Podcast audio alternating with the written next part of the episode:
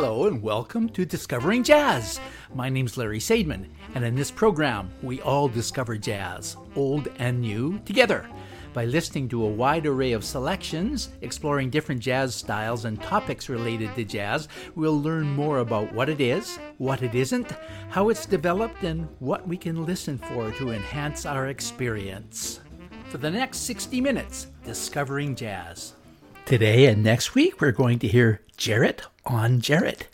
The second Jarrett in the title, spelled with two T's, is the great American pianist and composer Keith Jarrett. The first Jarrett, spelled with one T, is Jarrett Prescott from Peterborough, a music producer, musician, musicologist, and currently works at Blue Streak Records on George Street. And he's a Keith Jarrett fanatic, particularly the music he's recorded on the ECM label.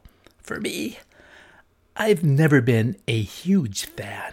I've had a few albums of his, which I eventually sold or gave away, so it's part of the attempt to discover new things in jazz and new ways of listening to it. I'm looking forward to seeing if Jarrett, his commentary, and the music I'll be playing today and next week will help me get it in terms of Keith Jarrett. We'll be hearing some commentary from Jarrett later today, but let's start off with one that Jarrett requested that I play. It's off the album recorded in 1987, Dark Intervals. And he told me that this sums up what I would like to say about Jarrett as a conduit between Eastern and Western musical traditions, and also speaks to him as a bridge between jazz and the greater world itself. Let's give a listen to Ritual Prayer, Keith Jarrett.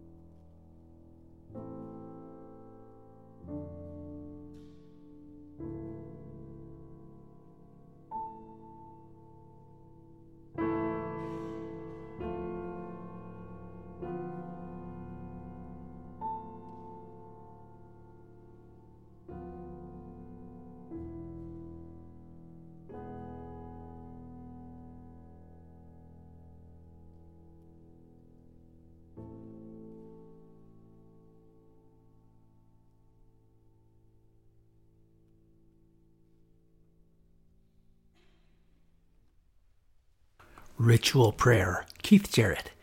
As you know, I have a particular interest in jazz standards, and so does, surprisingly, Keith Jarrett. He has put out a number of albums of jazz standards done in his style, and we'll be hearing 3 tracks at some point from those albums with Jarrett Prescott's comments. Let's first hear what Jarrett has to say about Keith Jarrett, speaking from Blue Streak Records, about jazz standards and about where they fit in terms of that bridge between pop music and jazz. Much of it thanks to the ECM label. I mean, what can I say about Keith Jarrett? I mean, a friend of mine was just in here talking to me about how the way people treat a standard in jazz is akin to, well, what a standard is akin to is a form of popular music. I mean, it's something that changes, especially in jazz, throughout the decades. Styles change. The standard is the same standard, but like in the pop form and the pop idiom, it's evolving. It goes on and through these changes. And so by the time we reach the 21st century, people almost appreciate the standard as a really, jazz standard as a really elastic thing that jazz can kind of stretch out and morph and change with the times, and yet still keep with the sentimentality and the timelessness of the themes. And they are really timeless. I mean, some of the jazz standards, you know, 20s, 30s, 40s, is when they were written. And to have someone like Jarrett be able to pull new colors out of them is fabulous.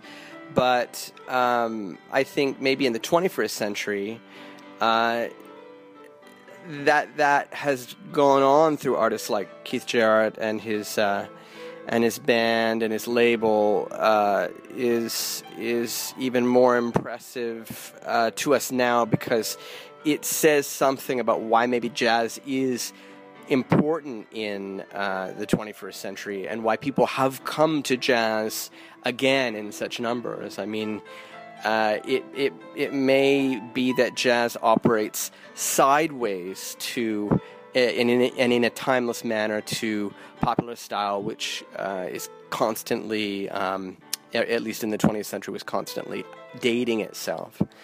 And now maybe people are longing for forms of depth in what people like Keith Jarrett do, and being able to create a heritage and a depth out of what is in jazz in a more infinite way. So that, to me, when I think of Keith Jarrett approaching a standard, approaching these songs that he's maybe played 10,000 times and finding new ground and depth. Here's a very well-known standard, just to illustrate how Keith Jarrett transforms this from pop music, yet keeps some pop music influences. I'll start with just an excerpt from a 1946 pop version by Tony Martin, then go right into Keith Jarrett's 1983 recording with Gary Peacock on bass and Jack DeJohnette on drums.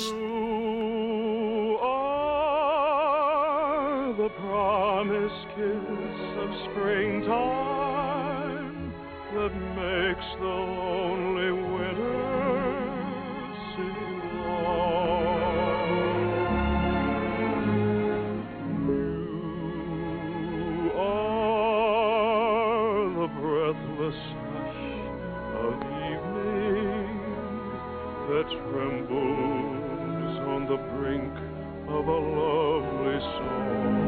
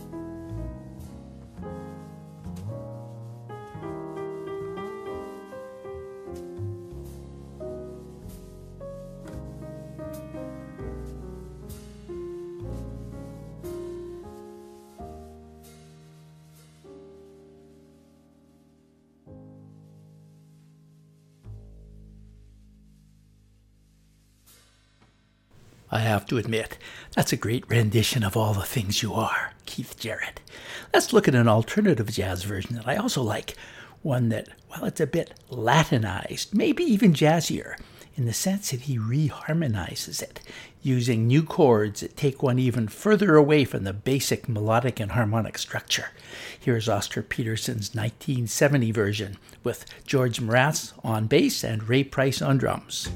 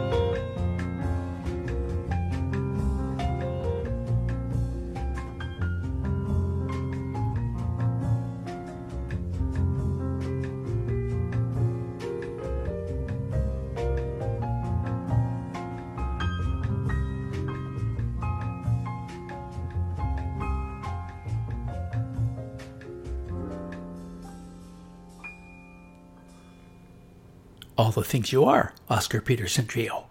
When I have guests, I like to give them a blindfold test.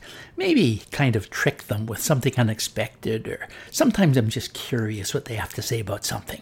So I'll give all of you this same blindfold test. What do you think this is, and what do you think of it? And why am I playing it on a program that's about Keith Jarrett?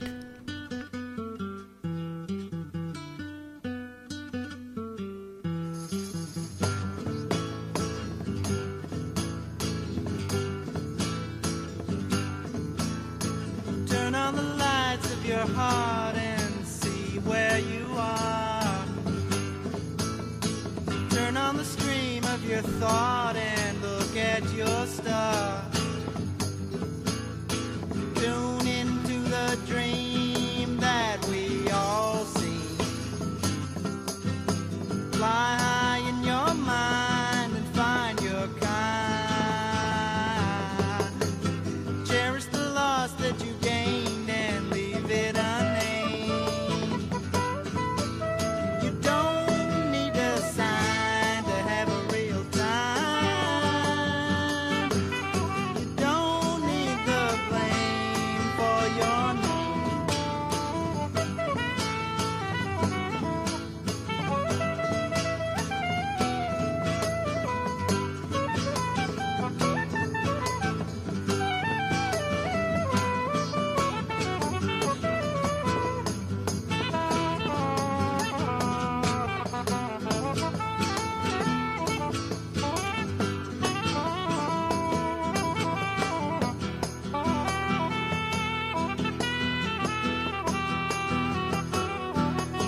Turn on the lights of your heart. Turn on the stream of your thought. Cherish the loss that you gained and leave it unnamed. Tune into the dream that we all see. Fly high in your mind, find the kind. You don't need a sign to have a real time. You don't need the blame for your name. You don't need a sign to have a real time. You don't need the blame for your name. You don't need a sign to have a real time.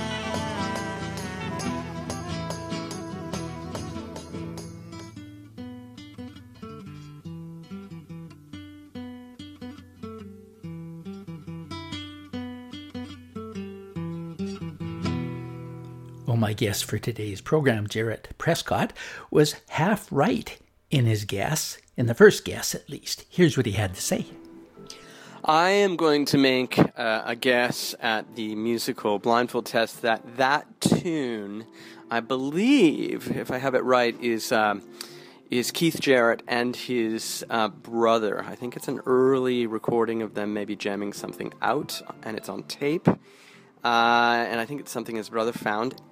And if I could make a second guess, I would say if I had a second choice as to what that would be, it would be that might be an early band by Manfred Eicher. So those are my two guesses, and maybe one of those is right. Manfred Eicher, by the way, was a founder of ECM Records, who very much believed in what Keith Jarrett was doing and recorded so many Keith Jarrett albums. But here's the answer. It was from Keith Jarrett's second album called Restoration Ruin, probably his first actual solo album, from 1968 on the Vortex label, where Keith Jarrett sang and played every instrument: guitar, harmonica, soprano saxophone, recorder, piano, organ, electric bass, drums, tambourine, and an ancient percussion instrument called the sistra. All right, let's move on. The album that made Keith Jarrett famous. Let's hear Jarrett Prescott tell us about it. What a lot of people have said or noticed about Keith Jarrett's early career and his and the time actually in the 70s when he really peaked as I think the #1 and #2 best-selling piano records, solo piano records in human history, are that in a time when jazz began to lose traction, not only against the world of popular music, but just in the maybe not in the global imagination, but in the sort of the vanguard of American musical narratives. Keith sort of was able to do fantastic things that could span genres, but also remain true to some of the more athletic and creative moments in jazz history.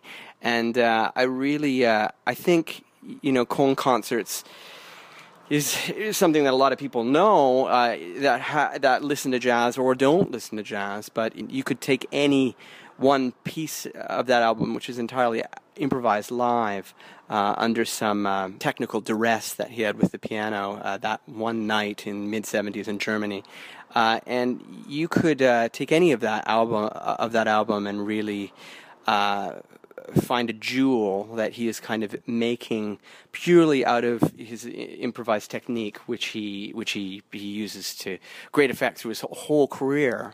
Where, you know, some people love to improvise and then lean on other things, be it a band or be it things they wrote. Keith's able to go out and take 2 hours with an audience and with even the way a room feels and just draw a performance out of that. He can draw a performance out of getting from the airport to the gig and the vibe of the city, and then can really honestly sit down and render what he's felt that day. I mean, that sounds like me really making too big a deal out of it, but I always say to people, you know, he's a Midwestern boy, and I don't like Norman Rockwell, but there's a moment in the middle of Köln Concert or some of that really prairie kind of motif stuff that he's doing where he makes me like Norman Rockwell, even through the sort of avant-garde jazz that he's throwing around there. He's throwing really common, sort of homey themes, but he's pushing them into a place they've never been before. So I always tell people that's kind of the proof of how powerful his improvisational technique is that he can make things that in another genre or another artist that seem banal seem that he can make them hold an amazing amount of depth with his playing. I'm going to play just a short excerpt from the Köln Concert, called that because it was recorded in Cologne, Germany in 1975 and released as a double album. It surprisingly became a huge commercial success, at least in terms of jazz sales, and still sells well today. One notable aspect of the concert was Jarrett's ability to produce very extensive improvised material over a vamp of 1 or 2 chords for prolonged periods of time. I'm going to play the very beginning. That's because it kind of illustrates some of what Jarrett was describing about how Keith Jarrett would incorporate his physical, mental, and emotional environment into his music. You hear a bit of subtle laughter at the very beginning, and that's because the audience recognizes that Keith Jarrett is quoting the melody of the signal bell, which announces the beginning of an opera or concert to patrons at the Köln Opera House. Here are a few minutes, just the first few minutes of the Köln Concert by Keith Jarrett.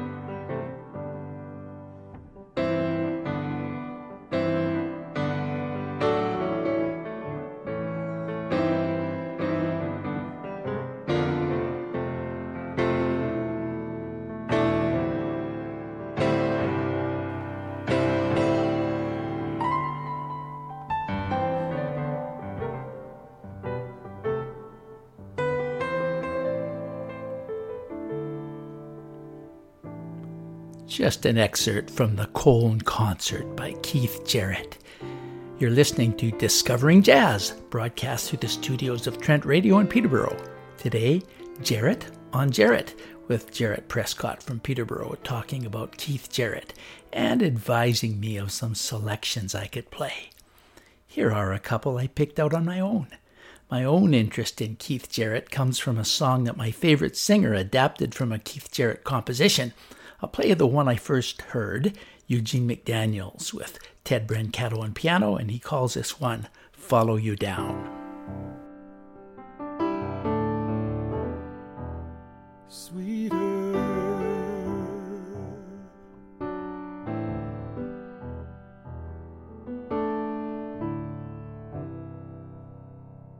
I'd like to know where you go when the sun has fallen. I will follow you down. I do need to know if you really have a sacred place to pray in. Sweeter,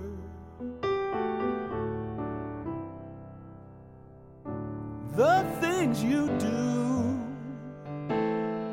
mystify, like the silent morning. Oh, I will follow you down and sleep in your mind till I realize the meaning of my being. You have slipped inside my soul. I relinquish all control.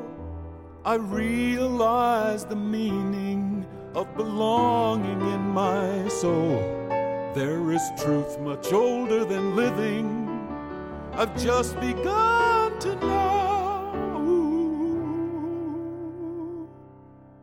Just begun to know the meaning of my being.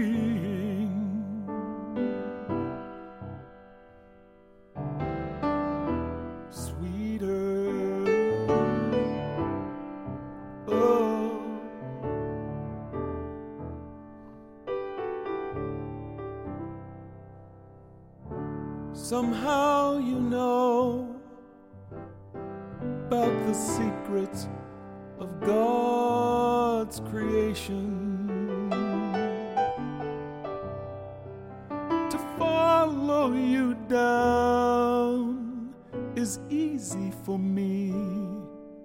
It is sweeter than a precious love in springtime.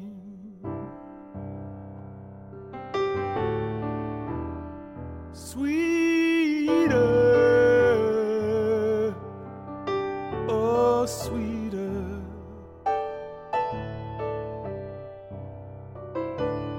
oh,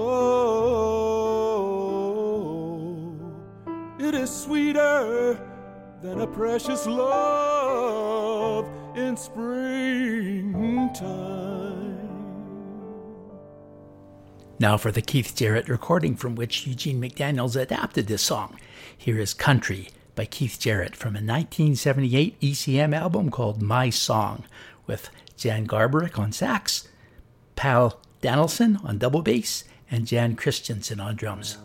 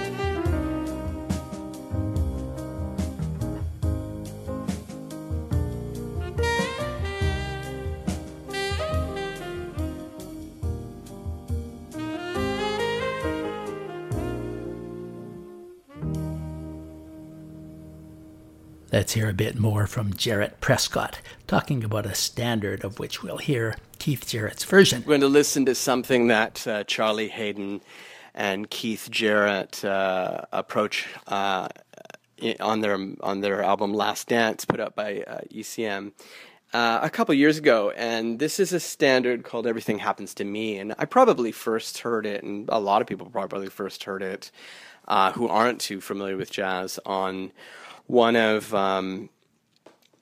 Chet Baker's singing records that he did, where he stopped playing the trumpet briefly, and he tried out his soft and mellow vocals to the love and adoration of all of America and the jazz charts and the Playboy jazz chart of the year and all of that. And anyway, I probably first heard that track on those Chet Baker recordings. I know probably 100 people have maybe covered this. I think even maybe Sinatra covered this. Okay, since Jarrett went on a wonderful tangent here, I'll stay with that and play that Chet Baker recording of that Matt Dennis standard. And yes, Frank Sinatra did it in 1941, where he was simply the vocalist for the Tommy Dorsey Orchestra. I think I'll play a little bit of both versions. Everything Happens to Me.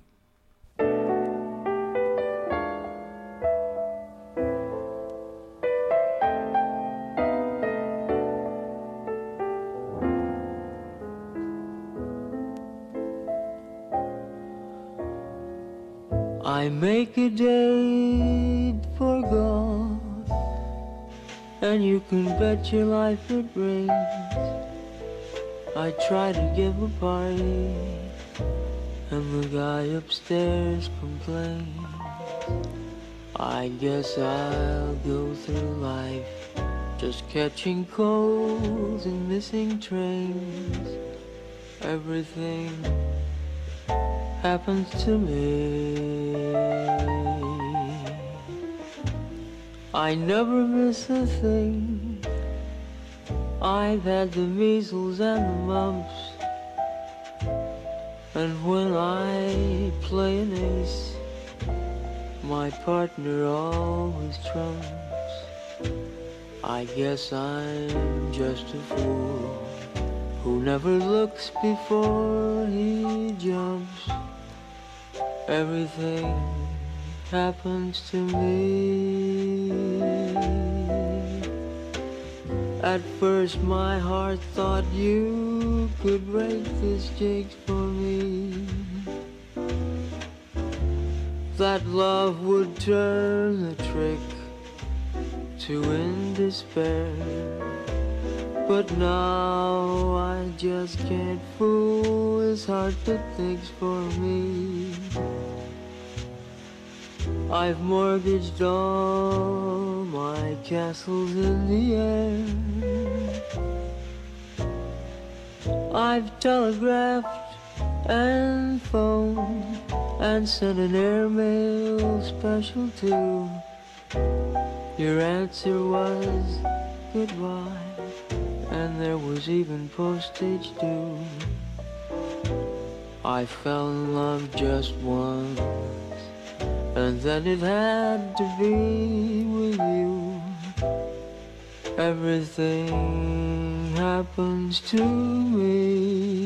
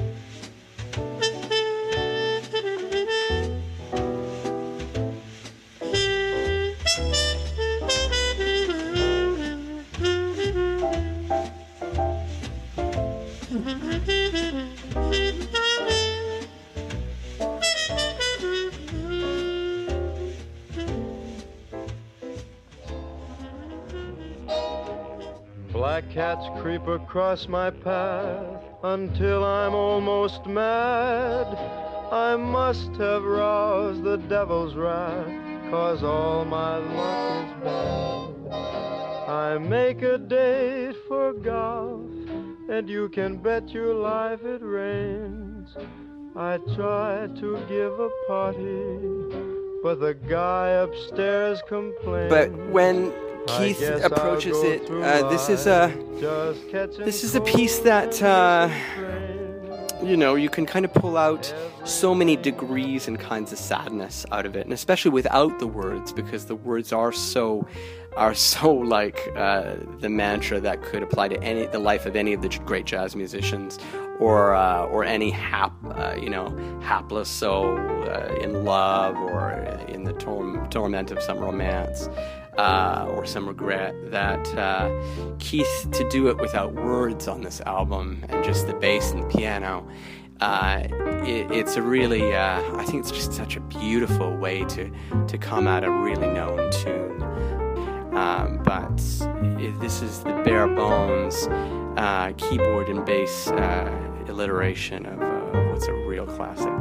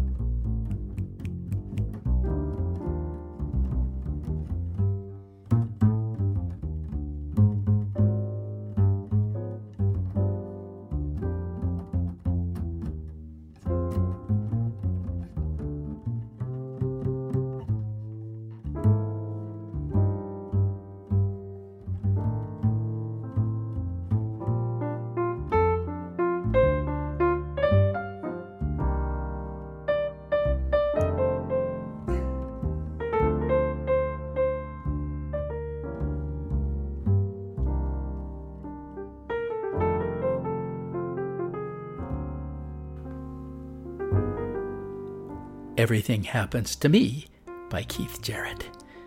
This is Discovering Jazz, coming out of Trent Radio in Peterborough. My name's Larry Saidman. Next week, more from Jarrett Prescott, talking about Keith Jarrett.